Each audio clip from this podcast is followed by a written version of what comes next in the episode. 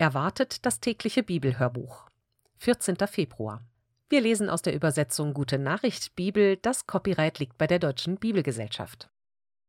Aus dem zweiten Buch Mose lesen wir von Kapitel 37, Vers 1 bis Kapitel 39, Vers 31. Die Bundeslade. Dann machte Bezalel die Lade aus Akazienholz ein ein Viertel Meter lang, drei Viertel Meter breit und ebenso hoch. Er überzog sie außen und innen mit reinem Gold und verzierte sie ringsum mit einer Goldleiste. Er goss vier Ringe aus Gold und brachte sie an den vier Ecken der Lade an, zwei Ringe auf jeder Längsseite, machte zwei Stangen aus Akazienholz, überzog sie mit Gold und steckte sie durch die Ringe, so dass man die Lade tragen konnte. Er machte eine Deckplatte aus reinem Gold, die in den Maßen genau auf die Lade passte sowie zwei geflügelte Cherub-Figuren aus getriebenem Gold, die an den beiden Schmalseiten auf der Deckplatte angebracht wurden. Sie standen einander zugewandt, den Blick auf die Deckplatte gerichtet, ihre Flügel hielten sie schirmend über der Platte ausgebreitet. Der Tisch für die geweihten Brote. Dann machte Bezalel den Tisch aus Akazienholz, einen Meter lang, einen halben Meter breit und dreiviertel Meter hoch. Er überzog ihn mit reinem Gold und fasste die Tischplatte ringsum mit einer goldenen Schmuckleiste ein. Außerdem setzte er auf die Tischplatte ringsum eine Randleiste von 10 cm Höhe auf und fasste auch sie mit einer goldenen Schmuckleiste ein. Er goss vier goldene Ringe und befestigte sie oben an den Kanten der vier Beine, dicht unter der umlaufenden Randleiste. Er machte zwei Stangen aus Akazienholz, überzog sie mit Gold und steckte sie durch die Ringe so dass man den Tisch tragen konnte. Außerdem machte er aus reinem Gold die Geräte für das Trankopfer, die auf dem Tisch stehen sollten, die Schalen, Schüsseln, Becher und Kannen. Der goldene Leuchter. Weiter machte Bezalel den Leuchter aus reinem Gold, und zwar mit allen seinen Teilen aus einem Stück. Von seinem Schaft gingen nach beiden Seiten je drei Arme aus, jeder mit drei Blütenkelchen verziert. Auf dem Schaft selber befanden sich vier Blütenkelche, drei davon an den Ansatzstellen der Armen, jeweils unterhalb der Stelle, von der ein Armpaar abzweigte. Der ganze Leuchter bestand aus reinem Gold und war aus einem Stück gearbeitet. Bezalel machte für den Leuchter auch die sieben Lichtschalen sowie die Dochtscheren und die Reinigungsnäpfe, alles aus reinem Gold. Für den Leuchter und sein Zubehör verarbeitete er einen Zentner reines Goldes. Der Altar für das Räucheropfer, Salböl und Weihrauch. Bezalel machte aus Akazienholz den Altar für das Räucheropfer, einen halben Meter lang und ebenso breit und einen Meter hoch, samt seinen Hörnern aus einem Stück gefertigt. Er überzog ihn außen mit reinem Gold und brachte ringsum eine goldene Leiste an. Unter der Leiste befestigte er die goldenen Ringe für die Tragstangen, machte aus Akazienholz die Stangen und überzog auch sie mit Gold. Durch kundige Männer ließ er das heilige Salböl und den wohlriechenden Weihrauch bereiten. Der Brandopferaltar. Weiter machte Bezalel aus Akazienholz den Altar für die Brandopfer, zweieinhalb Meter lang und ebenso breit und eineinhalb Meter hoch. An seinen oberen Ecken hatte er vier Hörner, die mit ihm aus einem Stück gefertigt waren. Der ganze Altar wurde außen mit Bronze überzogen. Bezalel ließ auch die zugehörigen Geräte herstellen, alle aus Bronze. Die Schalen zum Auffangen des Blutes, die Fleischgabeln und Kohlenbecken sowie die Schaufeln und Kübel zum Beseitigen der Asche. Für den Transport wurde der Altar auf seinen vier Seiten mit einem gitterförmigen Bronzerahmen eingefasst, der vom Boden bis zur halben Höhe reichte und dort auf die Einfassung traf, die außen rings um den Altar lief. An den vier Ecken dieses Rahmens wurde je ein bronzener Ring angebracht, um die Tragstangen hindurchzustecken. Die Tragstangen wurden aus Akazienholz gefertigt, mit Bronze überzogen und durch die Ringe gesteckt. Der Altar war innen hohl, da er aus Brettern zusammengefügt war. Das Wasserbecken. Weiter machte Bezalel das Becken aus Bronze und seinen bronzenen Untersatz. Er fertigte beides aus den Bronzespiegeln der Frauen, die am Eingang des heiligen Zeltes ihren Dienst verrichteten. Die Abgrenzung des heiligen Bereichs. Als Abgrenzung des Vorhofs machte Bezalel leinene Planen und Säulen, zwischen denen sie angebracht werden sollten. Auf der Nord- und Südseite waren es je 20 Säulen auf je 50 Meter Länge, auf der Westseite 10 Säulen auf 25 Meter. Die Säulen erhielten bronzene Sockel.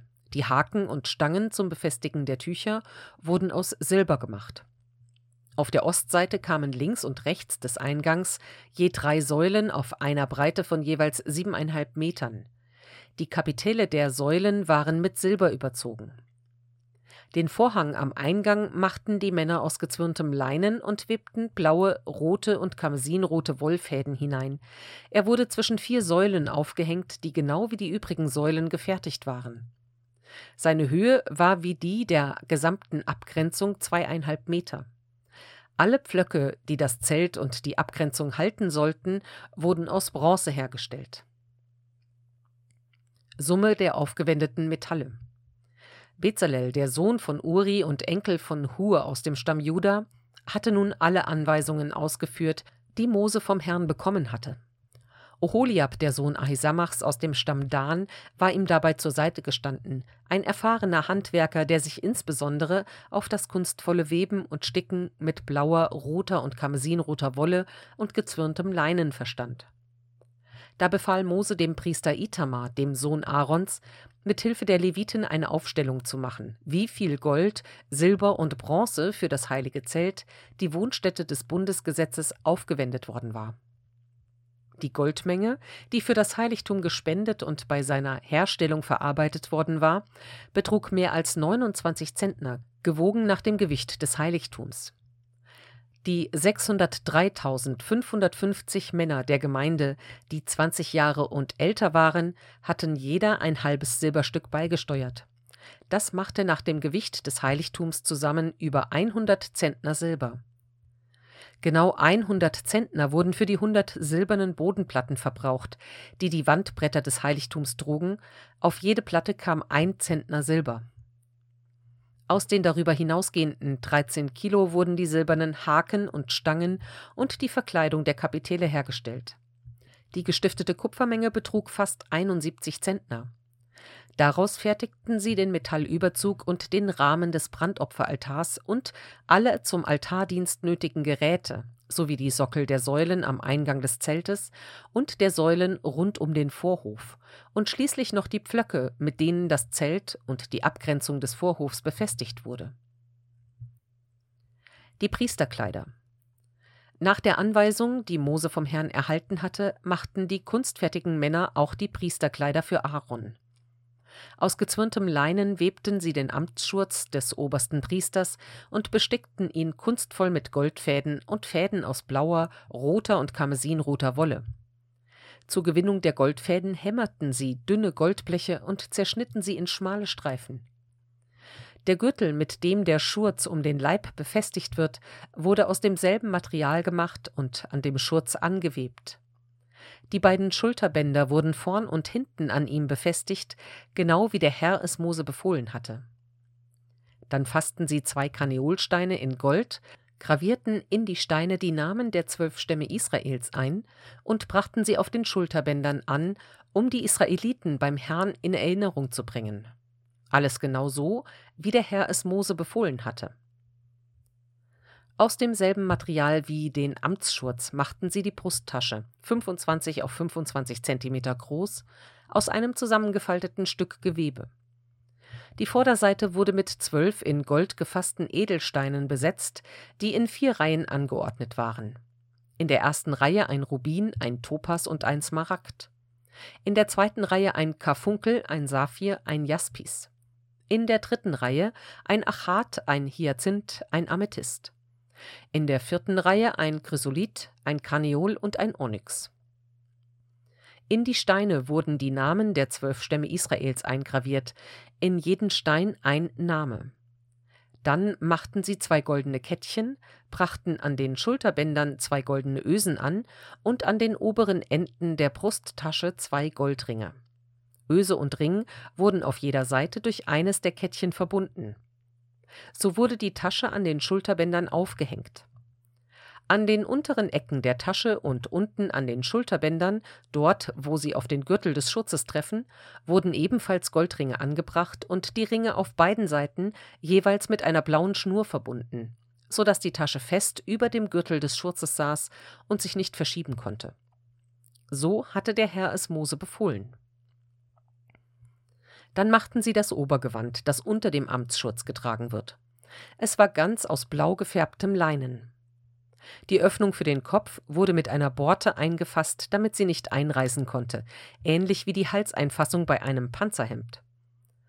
Am Saum des Gewandes wurden ringsum Granatäpfel aus blauer, roter und kamsinroter Wolle befestigt und jeweils zwischen zwei Granatäpfeln ein goldenes Glöckchen aufgehängt.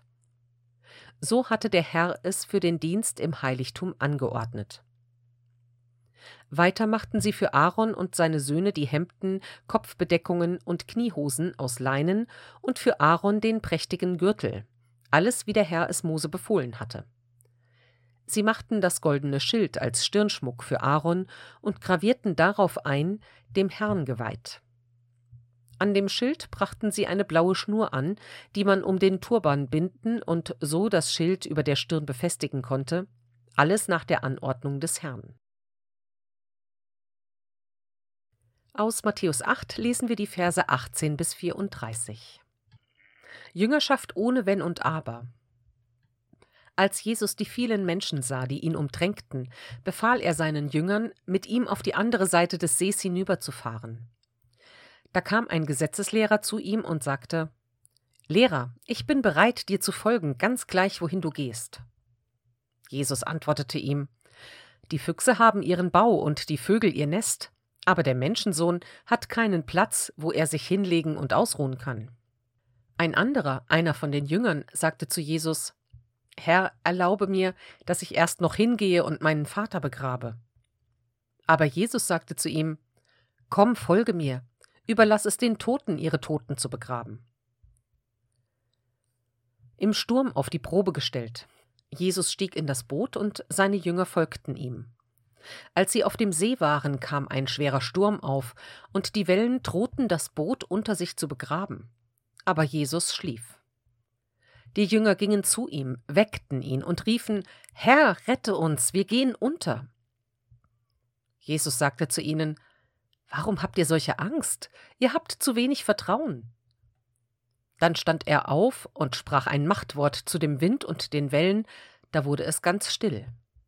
Die Leute aber fragten voller Staunen, was muss das für einer sein, dass ihm sogar Wind und Wellen gehorchen? Die beiden Besessenen von Gadara. Auf der anderen Seite des Sees kam Jesus in das Gebiet von Gadara. Dort liefen ihm zwei Männer aus den Grabhöhlen entgegen. Sie waren von bösen Geistern besessen und so gefährlich, dass niemand es wagte, jenen Weg zu benutzen. Sie fingen an zu schreien, was hast du bei uns zu suchen, du Sohn Gottes? Bist du hergekommen, um uns schon vor der Zeit zu quälen? In der Ferne weidete eine große Schweineherde. Die bösen Geister in den beiden Männern baten Jesus, wenn du uns schon austreibst, dann schick uns doch in die Schweineherde. Geht, sagte Jesus, und die bösen Geister kamen aus den beiden heraus und fuhren in die Schweine. Da raste die ganze Herde das steile Ufer hinab in den See, und alle ertranken im Wasser. Die Schweinehirten liefen davon und erzählten in der Stadt, was sie erlebt hatten und dass die beiden Besessenen aus der Gewalt der bösen Geister befreit seien. Da zogen alle Leute hinaus, um Jesus zu begrüßen. Doch als sie ihn sahen, baten sie ihn, ihr Gebiet zu verlassen. Aus Psalm 34 lesen wir die Verse 12 bis 23. Kommt, junge Leute, hört mir zu. Ich will euch sagen, was es heißt, Gott ernst zu nehmen und mit ihm zu leben. Wollt ihr von eurem Leben etwas haben und möglichst lange glücklich sein? Dann nehmt eure Zunge gut in Acht, damit ihr nicht lügt und niemand verleumdet. Kehrt euch vom Bösen ab und tut das Gute. Müht euch mit ganzer Kraft darum, dass ihr mit allen Menschen in Frieden lebt. Der Herr hat ein offenes Auge für alle, die ihm die Treue halten, und ein offenes Ohr für ihre Bitten. Denen, die Böses tun, widersteht er und lässt die Erinnerung an sie mit ihnen sterben. Doch wenn seine Treuen rufen, hört er sie und rettet sie aus jeder Bedrängnis. Wenn sie verzweifelt sind und keinen Mut mehr haben, dann ist er ihnen nahe und hilft. Wer dem Herrn treu bleibt, geht durch viele Nöte, aber aus allen befreit ihn der Herr. Er bewahrt ihn so unversehrt, dass ihm kein Knochen gebrochen wird. Doch wer Unrecht tut, den bringt sein Unrecht um. Wer die Vertrauten des Herrn hasst, wird seiner Strafe nicht entgehen. Der Herr rettet das Leben aller, die bei ihm Schutz suchen. Sie haben kein Unheil zu fürchten. Aus Sprüche 9, die Verse 9 und 10. Belehre den Klugen, dann wird er noch klüger. Unterweise den, der das Rechte tut, und er lernt noch dazu. Den Herrn ernst nehmen ist der Anfang aller Weisheit. Gott, den Heiligen, kennen ist Einsicht.